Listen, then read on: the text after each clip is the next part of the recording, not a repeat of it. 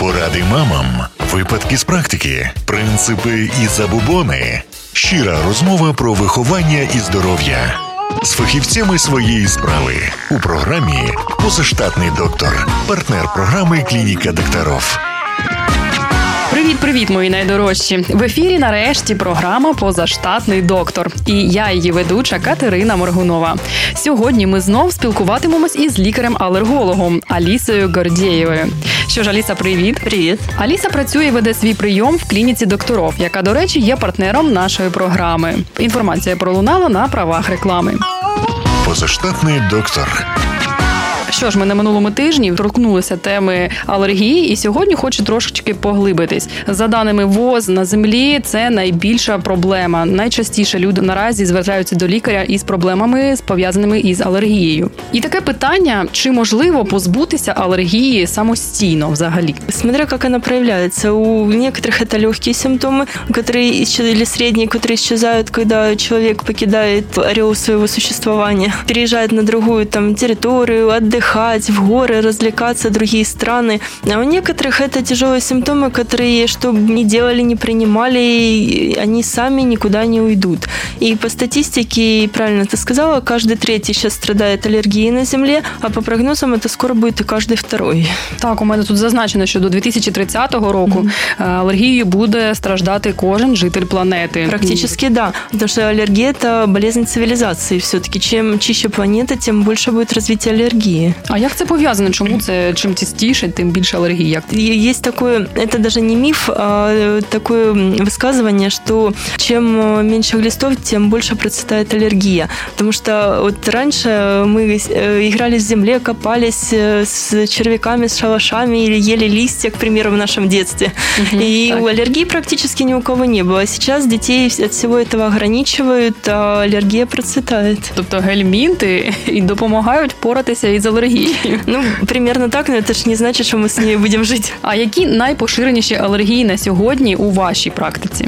Ну, самое распространенное – это круглогодичная аллергия на домашнюю пыль и аллергия на сорняки. Амброзия, полынь. Э, Даже весной не так проявляется аллергия, как э, конец лета, осень. А які ознаки цієї алергії? На що люди звертають увагу? З чим Ну, приходять? чаще всего это насморк, э, заложенность носа, кашель, покраснение глаз, слезотечение. Э, Люди себя чувствуют уставшими, ломоту ощущают, э, думают, что заболевают каким-то вирусным заболеванием. Ну, оно так проявляется. Можна якось відрізнити алергію від е, захворювання, наприклад, шкіряний якийсь висип.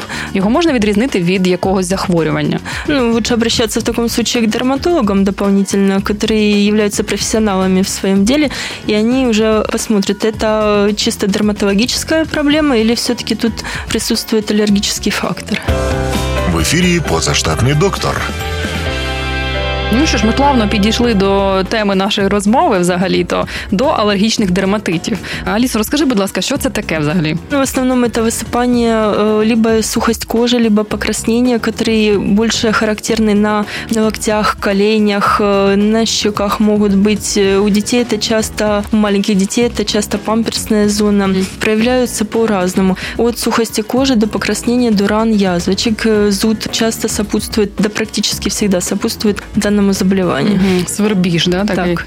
І навіть у маленьких діточок від памперсів це прямо алергія, чи це просто якась м, Э, подразнення? Может быть просто как памперсный дерматит, полюшковый дерматит, а а может быть аллергического характера. Кажуть, що алергічний дерматит може бути більш притаманний якимось професіям, наприклад, косметологам, лікарям, перукарям. Чи це правда? Конечно, правда, они чаще других э, встречаются с веществами, которые раздражают кожу рук, э, глаза э, раздражают то есть, на слизистые носа, и за счет этого может развиваться аллергия на те же дезрастворы, э, на какие-то клеи, на лаки, м, косметическую продукцию. Тобто, щоб працювати, людям потрібно буде постійно щось ковтати, якісь таблетки, так, щоб вижити чи ні?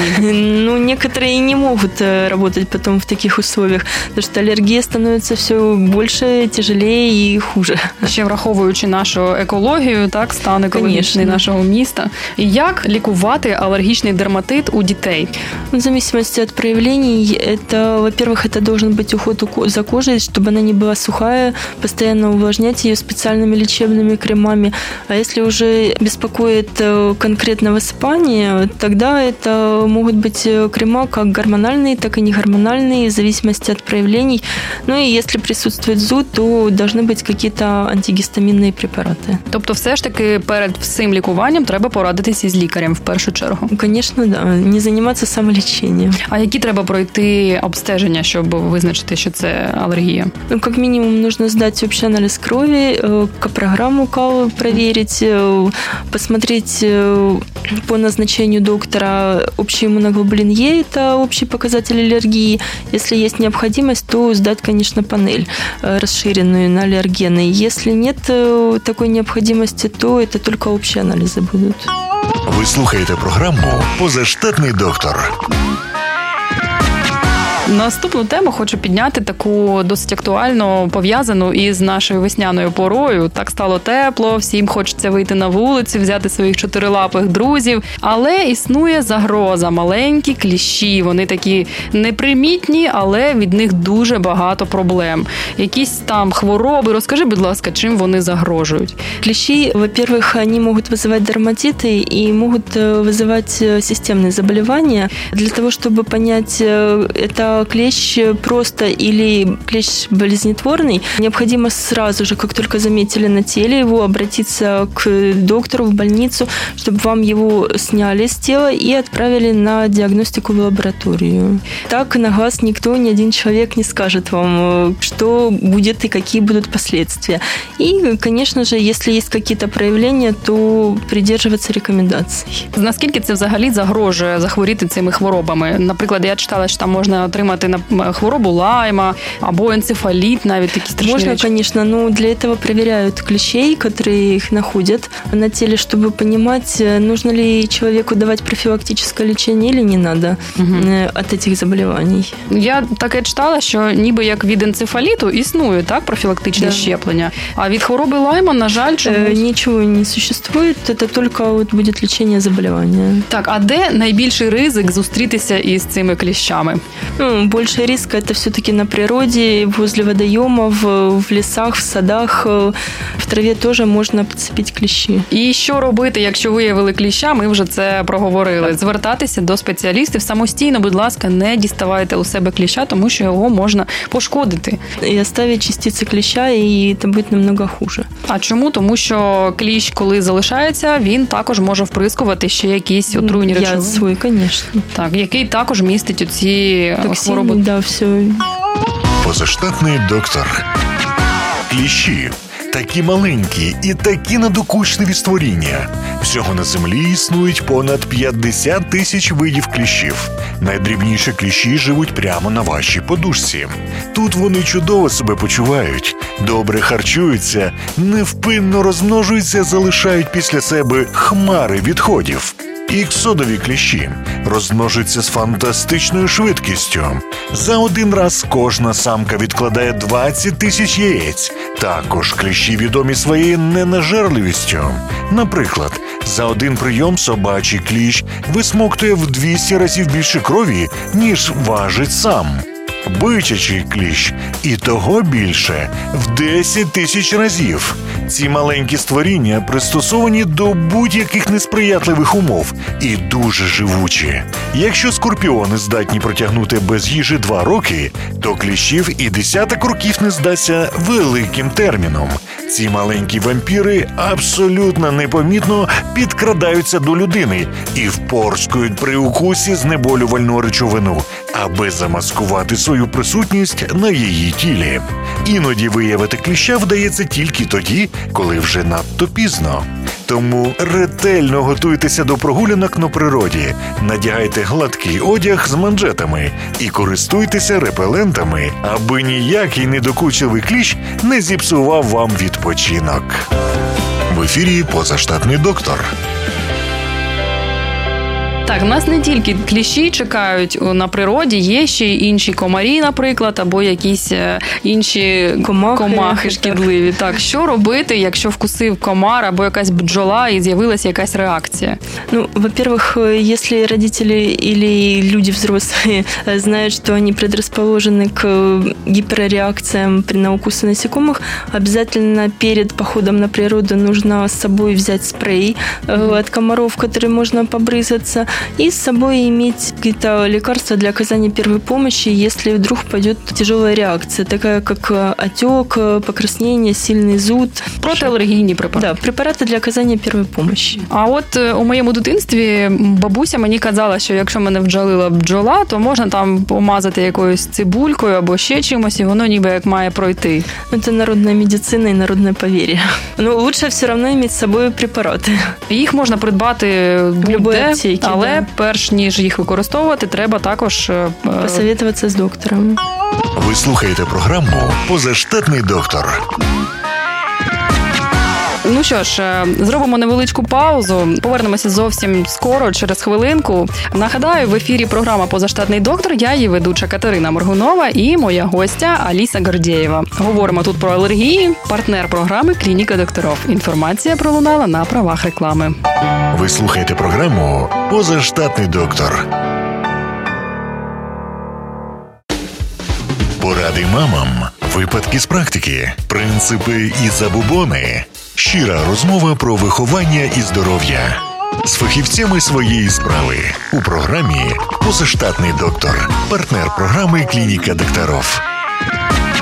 Що ж, усім привіт! Ми знову повернулися до студії. Нагадаю, в ефірі програма Позаштатний доктор. Я її ведуча Катерина Моргунова. У гостях у мене Аліса Гордієва, лікар-алерголог клініки докторов. До речі, ця клініка є партнером нашої програми. Інформація пролунала на правах реклами позаштатний доктор. Що ж, ми говорили тут про алергії, і тема настільки цікава, і є багато тих, хто мають запитання до тебе. Наприклад, від Юлії питання наступне: е, Раньше я ела яйца куриные в обычном количестве для себя, но сейчас, спустя какое-то время, я стала замечать, что появилась чесотка, раздражение и какое-то общее состояние плохое. Надо посмотреть, какое для нее считается общее количество. Для кого-то это 3 яйца в день, для кого-то 3 яйца в неделю, а для некоторых это 10 за час. И посмотреть посмотреть, э, попробовать яйцо разделить, белок с желтоком, и посмотреть, после чего конкретно у нее появляются э, данные жалобы. Если э, не сможет определиться, тогда идти в лабораторию, сдавать анализ на аллергию конкретно на яйцо и проверять, есть ли у нее аллергия или это гиперчувствительность к яйцу, непереносимость яйца, к примеру. И может навіть на шкірі з'являтися висипання? Конечно, после яйца наиболее часто могут вызывать высыпания появляться. А и с чем сопровождается? пов'язано? Яйцо само по себе является аллергеном очень большим. А чи це правда, що перепелині яйця, нібито вони менш алергійні? Та ні, просто вони менше по розміру, може, тому так і думають. Так, наступне питання: чи можна дитині алергіку завести собаку або кішку, якщо тести на шерсть негативні? Можно заводить, но при этом быть настороженными, что аллергия может проявиться. Потому что тест аллергии идут обычно не на шерсть, а на выделение кожные животных, на экскременты животных. А в основному на всіх пушистих животних буде тогда алергія. Наступне питання, воно дуже цікаве. Мене мене зацікавило особливо, тому що річ піде про психосоматику. Чи правда, що астма психосоматичне захворювання? Ну, це один із аспектів астмы считается. Во-первых, надо обращать все равно внимание на клинические проявления, какие жалобы есть, ну и стараться к этому относиться не так скрупулезно, не брать в голову дурного, mm-hmm. скажем так, и стараться справляться с этим не только лекарствами, но і образ життя міняти тогда. Ну трошки може треба пояснити, що таке психосоматика, якщо не всі розуміють. Да, для людей. Так, можешь трохи рассказать що це? Психосоматика – это направление медицины, которое занимается основными заболеваниями, такими, к примеру, как хроническими сахарный диабет, диабет, астма, гипертоническая болезнь, но с точки зрения психолога. Потому что все-таки такие люди, они начинают относиться к окружению, к себе э, как-то более тщательно, э, начинают э, думать много о своем заболевании. Вот для того, чтобы такого не случалось, это работа психолога. И направление достаточно модное на данный момент, как психосоматика. До речі, в клініці докторов також працюють із психосоматикою. Так, да, у вас так, лікарі. У нас є психолог, який працює з такими людьми. І ви, як лікарі і психолог, ви працюєте усі разом. Тандемі, да. Наступне питання. Добрий день. Підкажіть, чи можливо прояв харчової алергії без шкірних висипань? Конечно, может быть. Это называется оральный аллергический синдром. Он проявляется тошнотой, вздутием живота, нарушением э, дефекации, э, нарушением пищеварения. То есть э, это будут больше кишечные проявления. Так, добре. Наступне питання. У моєї дитини алергія, і я десь читала, що дітям не можна їхати до місць із вологим кліматом. Чи це правда? Ну, смотря на що у нього алергія у ребенка. Бронхіальна астма не вказано на що алергія. Ну так надо смотреть на растения, на пыль, на плесень. Разные источники аллергии есть и разные рекомендации будут. Ну а взагалі людям із бронхіальною астмою можна їздити до вологих ну, місць? Людям с астмой больше рекомендуются горы, горное море. Там себя лучше будут легче чувствовать. Угу. Тобто до узбережжя Чорного моря нашого краще можно. А, можна. Да. Как раз нельзя на хуже на Азовском будут себя чувствовать. Угу. І наступне питання: чи можна проводити лікування алергії при загостренні варикозної хвороби нижніх кінцівок? Скажем так, при назначении данных препаратов необходимо учитывать противопоказания, ну, в основном можна назначати лічення. Ну, все ж таки, будь-яке з таких запитань, це все із лікарем треба Да, конечно, по-любому любое хроническое заболевание, тем более в пожилом уже возрасте и даже в среднем возрасте, такое как варикозное расширение вен, гипертоническая болезнь, оно требует более тщательного подхода и подбора препаратов. Уже тут надо будет выбирать, какие препараты подходят и какие можно совместно назначать. Будь-яке лікування тільки із лікарем. Сам Да. самостійно ніхто нічого не лікує. Позаштатний доктор. Ну, у меня есть аллергия на уличную пыль, на животных, на амброзию, цветущие растения. Слезоточивость, кашель, насморк. Пью таблетки, которые прописали. Не особо помогают в нашем городе. У меня есть, да, аллергия. Честно говоря, даже точно не знаю. Я думаю на пыльцу, потому что начинается она в августе у меня. Слезятся глаза, чешутся, э, нос заложенный, я чихаю без конца, чувствую какую-то слабость из-за этого, из-за того, что, наверное, мало кислорода поступает, потому что мало дышу. Нет, у меня нет никаких аллергий. Аллергия на лимон, аллергия на шоколад. Покраснение и поднимается температура. Невысокая, но тем не менее 37,5-37,2. Принимаю специальные препараты. Помогает, да, но я стараюсь просто не употреблять продукты, на которые у меня аллергия. Может быть, и, и есть, нет, не наблюдала, так ярко не выражено. В ефірі позаштатний доктор. Перші згадки про алергії можна зустріти в літописах, які датовані близько 4 тисячі років до нашої ери. В древніх єгипетських папірусах можна знайти історію про фараона Мензеса, який помер від укусу бджоли. Здавалося б, за стільки років людство дізналося про цю недугу. Проте розвивається цивілізація, розвивається і алергія. Так на сьогодні відомо, що найменше 10 різновидів дуже незвичних алергій, наприклад, таких як алергія на поцілунки. Здавалося б, що може бути приємнішим за поцілунки із коханою людиною. А от буває, що під час поцілунку, внаслідок тісного контакту та обміну слиною, частки їжі або медикаментів, що залишилися в роті, можуть передатися від одного партнера до іншого і викликати у останнього алергічну реакцію. Алергія на фізичні вправи вона проявляється тільки після того, як людина з'їла певний вид їжі, наприклад, арахіс, і приступила до вправ. Вживши продукт, в людині може і не проявитися особливої реакції, але додавши до цього фізичне навантаження, буває запоморочення на межі непритомності, нудота і утруднення дихання. І найцікавіше алергія на гроші. Чули таке? Гроші часто містять сульфат нікелю. Він присутній у великій кількості монет у всіх країнах світу. Від контакту із ним шкіра людини може покритися висипом, а в найгіршому випадку може навіть статися анафілактична реакція. Тому бережіть своє здоров'я та слідкуйте за реакцією свого тіла на нові подразники, аби алергії не розвивалися і не затьмарювали ваше життя своїми проявами. Ви слухаєте програму Позаштатний доктор. Ну що ж, поговоримо ще трохи про е, прояви алергії, які бувають пов'язані з психосоматикою. Наприклад, мене от зацікавила ця, ця тема із бронхіальною астмою. Я не знала, що гіпертонія також відноситься до е, психосоматичних захворювань. Як при будь-якому стресі може піднятися давлення, то це теж, в принципі, як проявлення mm-hmm. психосоматики йдуть. Точно так же, як і може одишка появитися, кашель при волненні, при стресі.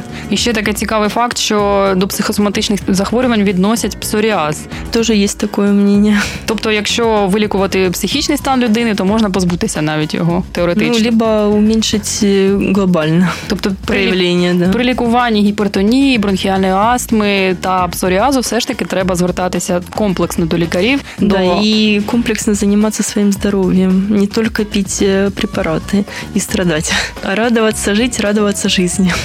Це взагалі універсальне правило да. від всіх хвороб. І, до речі, є таке дослідження, що люди, які більш позитивно налаштовані, вони дійсно одужують швидше, ніж ті, які... І швидше легше все у них проходять. Це правда. І, мабуть, ви також у своїй практиці таке зустрічали. Ну що ж, якщо, наприклад, до вас звертаються до клініки якийсь дуже там випадок, ну там, скажімо, бронхіальної астми, як саме відбувається лікування? Мы смотрим, впервые этот обратился человек или не впервые, э, смотрим препараты, какие принимал ранее, корректируем при необходимости лечения. Если э, человек э, достаточно адекватно принимает адекватные препараты, то можем назначить обследование. Кроме аллергообследования, это может быть комплекс других специфических обследований именно при бронхиальной астме. Это не только касается общих анализов, но также рекомендуем спирограмму сделать, посмотреть функцию легких, легких. Ну и обязательно аллергообследование должны провести. Смотрим, на что аллергия, даем рекомендации пациентам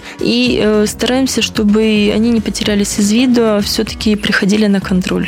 Це потрібно постійно слідкувати, так? Конечно, это желательно каждый там месяц, три месяца, полгода показываться доктору э, со своим здоровьем, проверять э, и корректировать лечение, назначение. І в результаті взагалі можна вилікуватися від цієї я думаю, да.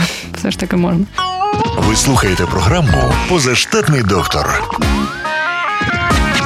Добре, Алісо, побажайте, будь ласка, щось нашим слухачам. В преддверии лета хотелось бы людям пожелать, чтобы э, на душе всегда э, расцветали цветы, э, цвело, сияло солнце, только позитивных эмоций и голубого неба. Дякую дуже. Я приєднуюсь до ваших побажань. Також бажаю усім залишатися у доброму гуморі, не хворіти. Будь ласка, слідкуйте за своїм здоров'ям. Слухайте програму Позаштатний доктор. Дякую, що були з нами. Нагадаю, в ефірі була програма Позаштатний доктор. Я її ведуча Катерина Моргунова і моя гостя Аліса Гордєєва, алерголог клініки докторов, яка, до речі, є партнером нашої програми. Що ж, почуємось. Поради мамам, випадки з практики, принципи і забубони. Щира розмова про виховання і здоров'я. Кожен четвер, суботу та неділю. Наші гості, фахівці своєї справи. У програмі Позаштатний доктор, партнер програми Клініка докторов.